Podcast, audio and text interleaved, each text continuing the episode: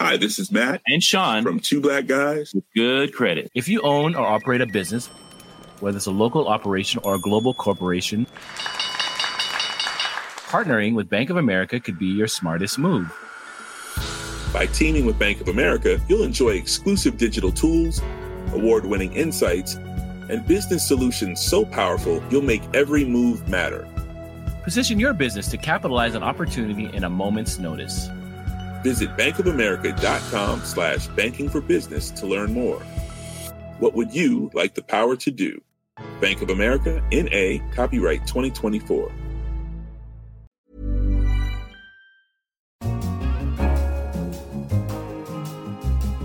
Hello and welcome to Babbage on Economist Radio.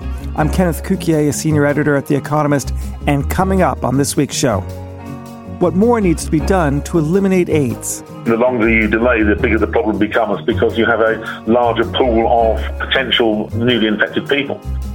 And has the issue of liquid water on Mars finally been settled? Now, though, what we seem to have is underneath the southern polar ice cap on Mars, there is liquid water, and not just a little bit, there is a lake about 20 kilometres across. But first, as I'm sitting in a coolly air conditioned studio in London, Britain is in the midst of one of its longest heat waves, with temperatures set to soar even higher. But Britain isn't alone. In Japan, a heat wave sweeping the country has been so great that it declared a natural disaster, with temperatures exceeding 41 degrees Celsius. But are these heat waves a result of rising global temperatures? To discuss this, I'm joined on the phone by Dr. Friederike Otto, an associate professor in the Environmental Change Institute at the University of Oxford. Hello, Dr. Otto. Hello. Dr. Otto, your research is on extreme weather events. What are extreme weather events? That is a very good question, and there is no easy answer to that. The simple answer is extreme events are rare events that don't happen very often. But whether or not an event is perceived as extreme also depends very much on who is in harm's way. So, in some cases, events that are not very extreme from a meteorological point of view, so happen, for example, every five years or so, can have very large impacts and are thus extreme from an impact point of view. Now, are these extreme weather events increasing? Well, not all extreme weather events are increasing, but in a warming climate, we see the likelihood of heat waves to occur is increasing. So, on a global average, we have hotter heat waves, and also their frequency of occurrence is increasing. And on a global average, we also have increasing numbers of extreme rainfall events. But because climate change does not only mean that global temperatures are rising and we thus see more extreme rainfall or more heat waves, but climate change also means that when we, as we have done, change the composition of the atmosphere and we change the land surface, that has an impact on the atmospheric circulation, which means where weather systems develop and how they move is changing. And so some events are getting more likely, other events are getting less likely, and there are also extreme weather events where climate change does not change the likelihood. Heat waves, however, is one example where we have almost everywhere on the globe a strong increase in their likelihood. So, is it fair to say that the heat waves that we're suffering this summer in Europe and in parts of the United States and elsewhere is the result of climate change? Well, it's not only the result of climate change. Every extreme event and every heat wave is always a combination of different drivers. It's always the atmospheric circulation, the noise of just day to day weather, feedbacks of the land. But there are also external drivers, and one of them is climate change. And these external drivers can change the likelihood of events to occur. And that is exactly what we see happening with climate change. Because we have increased the background temperature, also the temperatures of local heat waves are higher than they would have been in a world without climate change. This, under future warming, this will quite likely be an average summer and not a particularly hot summer. Do you feel that these heat waves serve a beneficial function because it viscerally shows people what climate change is and therefore people are more prone to perhaps act against it? That would be fantastic if that would be the case. Maybe we should have elections in the summer so that when people then really think about what's important to them when they vote. But I'm not too optimistic on that front, to be honest. Why not? Because it's not the first time that we have experienced a heat wave in Europe or in the US where it was very obvious that climate change is playing a role. And it hasn't really led to climate change being on top of people's priority list when they think about who should be leading the country. But if these adverse and extreme weather events are the new normal, I just wonder. It seems to me the old cliche of how the British always talk about the weather because there's nothing else that they feel comfortable talking about. Now you're going to be talking about the chaotic weather. Maybe you can talk about liberal values, scientific evidence, and reducing climate change. That would be great. And yeah, I, I very much hope that that's what's happening. And there are signs, small signs, that we have the Paris Agreement and it has been ratified by all countries in the world is quite an important sign in the right direction. So I should probably be less pessimistic. Dr. Otto, thank you very much. You're welcome. Next up, how much does the world want to eliminate HIV and AIDS? That's the question hanging over the 22nd meeting of the International AIDS Society, which is taking place in Amsterdam this week. And to answer that question, I'm joined on the phone by Geoffrey Carr, the Economist science editor, who is in Amsterdam to attend the meeting. Hello, Jeff. Hello, Ken. So, Jeff, what are people talking about? Well, they're talking about trying to bring the epidemic under control. It's HIV and AIDS is not much of a problem these days in rich countries. There are good drugs to treat it, and there are now drugs available to stop you catching it if you take them before you have sex and those drugs are widely available in the in the West and other other rich countries, and they're widely used. And so. HIV has rather dropped out of the news in the rich world, but it's still a big problem uh, in poor countries, and particularly in uh, southern and eastern Africa. And it kills over 900,000 people a year, even now. The epidemic is being dealt with by the distribution of drugs called antiretrovirals, and these will stop the symptoms of AIDS developing and keep you alive, but they don't get rid of the virus. So uh, what people are talking about is how to spread more intera- uh, antiretrovirals around to get more people on these drugs to save their lives. And also, if they are on the drugs, they don't pass the virus on to other people.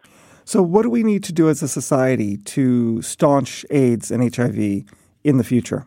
Well, we need to spend more money, I'm afraid. The uh, current amount of money that is spent in poor countries, I think, is about $21 billion is, is spent on AIDS, and a lot of it is on buying the drugs and distributing them.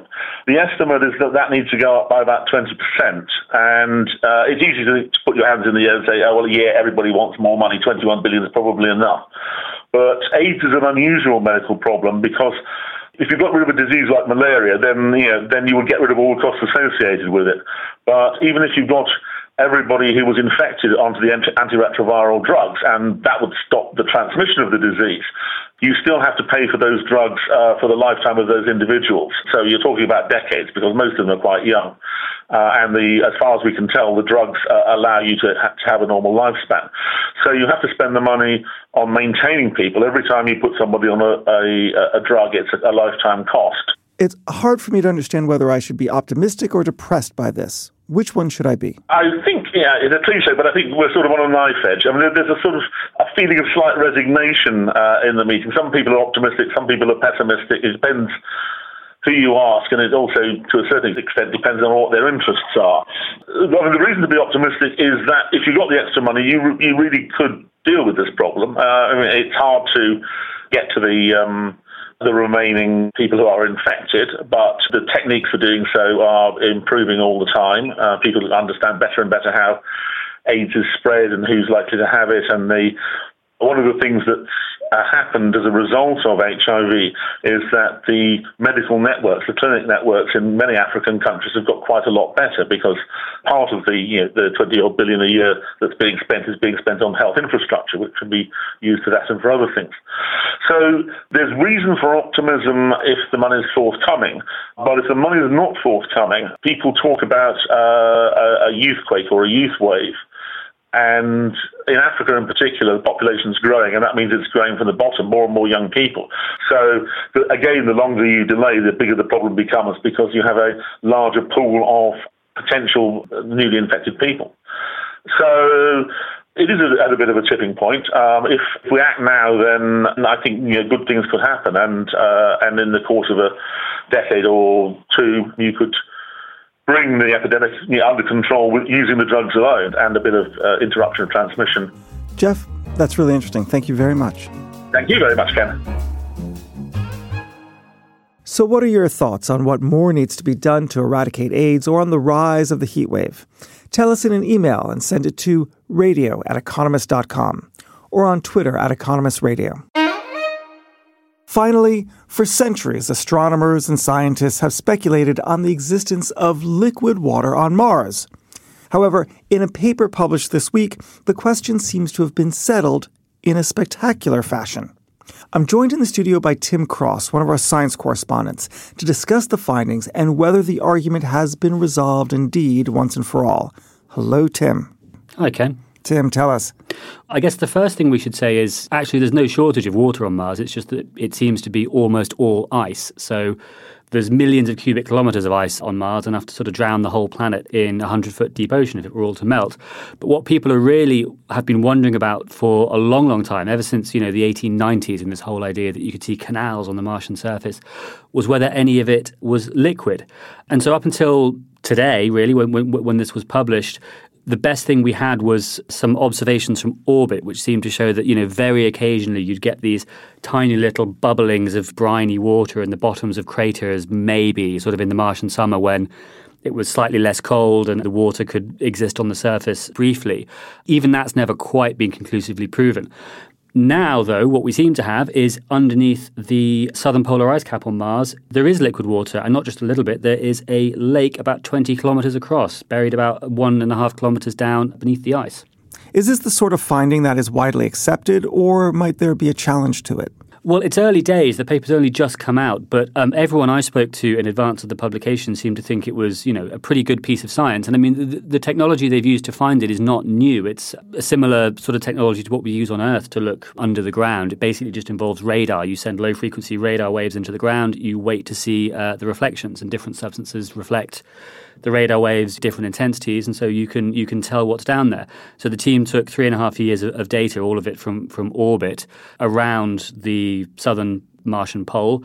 They surveyed an area that's about 200 kilometers wide, and they go through in in the paper various other explanations and sort of rule them out in ways that people who know more about geology than me seem to find pretty convincing. So I think it's a bit hard to say, but I think it, it seems to be a pretty solid finding.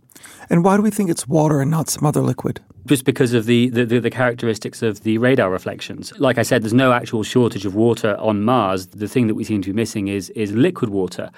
And you can sort of reason by analogy because what this thing looks an awful lot like is things that we're familiar from from Earth. So, for instance, underneath Antarctica, there are a whole load of, of subterranean lakes, and one of them, Lake Vostok, is one of the biggest lakes in the world and they're kept liquid by a combination of uh, you know the ice insulating them from the surface, the fact that the temperatures go up as you uh, you know go deeper underground, and on Mars you've got the the pressure of the ice itself will effectively lower the melting point of water. As also might the presence of other chemicals that we already know exist on the Martian surface and that basically work like antifreeze. So, so you could get water that's liquid at temperatures quite a long way below zero, which is seems to be what we have here. Tim, let's be honest nobody really cares about water on Mars. They care about other life on Mars. How does this finding point us in the direction of whether life once existed or currently exists on Mars. Ken, you're traducing the geologists of the world. Lots of people care about water. No, that is indeed the big question. So we know, um, you can see from, from orbit, Mars was at one point warm and wet, and you can see dried up river valleys and, and deltas and so on. And the, the Curiosity rover is driving around on the bed of one right now. So the hope has always been that maybe four billion years ago, when the planet was much warmer and, and, much wetter, something did evolve, and then since then it's been clinging on in some refuge as the rest of the world or the rest of Mars has sort of dried out and frozen. On the other hand, though, it's been about 3.8 billion years, uh, astronomers reckon, since Mars last had water on it. And that's an awful long time for a, a, single lake to have survived. One of the scientists I spoke to pointed out as well that Mars's axial tilt has changed since then, which means the polar caps will have moved all over the surface. So the place where the lake is hasn't necessarily always had ice on top of it. So whether this lake is really quite so ancient, I think, uh, has yet to be proven. On the other hand, it may be that there are more of these things. There are plenty of them on Earth. The same basic geological processes apply, and it may well be that Mars is dotted with these things, and who knows, perhaps in one of them something has managed to cling on. And of course, for now, it's all speculation. But I think what this does do is maybe puts Mars sort of back in contention a bit because NASA's motto when looking for life has always been follow the water. And for that reason, I think recently some of the focus has maybe started to shift a bit to the outer solar system, to the moons of planets like Jupiter and Saturn, which, which are icy but seem to have big liquid oceans of water uh, underneath that surface. Now that we know Mars seems to have liquid water as well, I think that maybe bumps it back up the rankings a bit. Tim, thank you very much. Thanks, Ken. And that's all for this edition of Babbage. Don't forget to pick up the latest edition of The Economist or find us online at economist.com.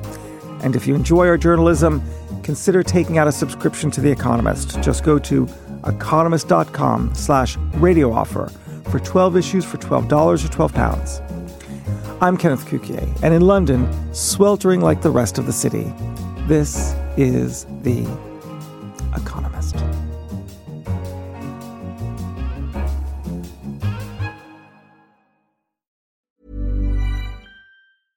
Hi, this is Janice Torres from Yo Quiero Dinero. From a local business to a global corporation, partnering with Bank of America gives your operation access to exclusive digital tools, award winning insights, and business solutions so powerful you'll make every move matter. Visit bankofamerica.com slash banking for business to learn more. What would you like the power to do? Bank of America NA, copyright 2024.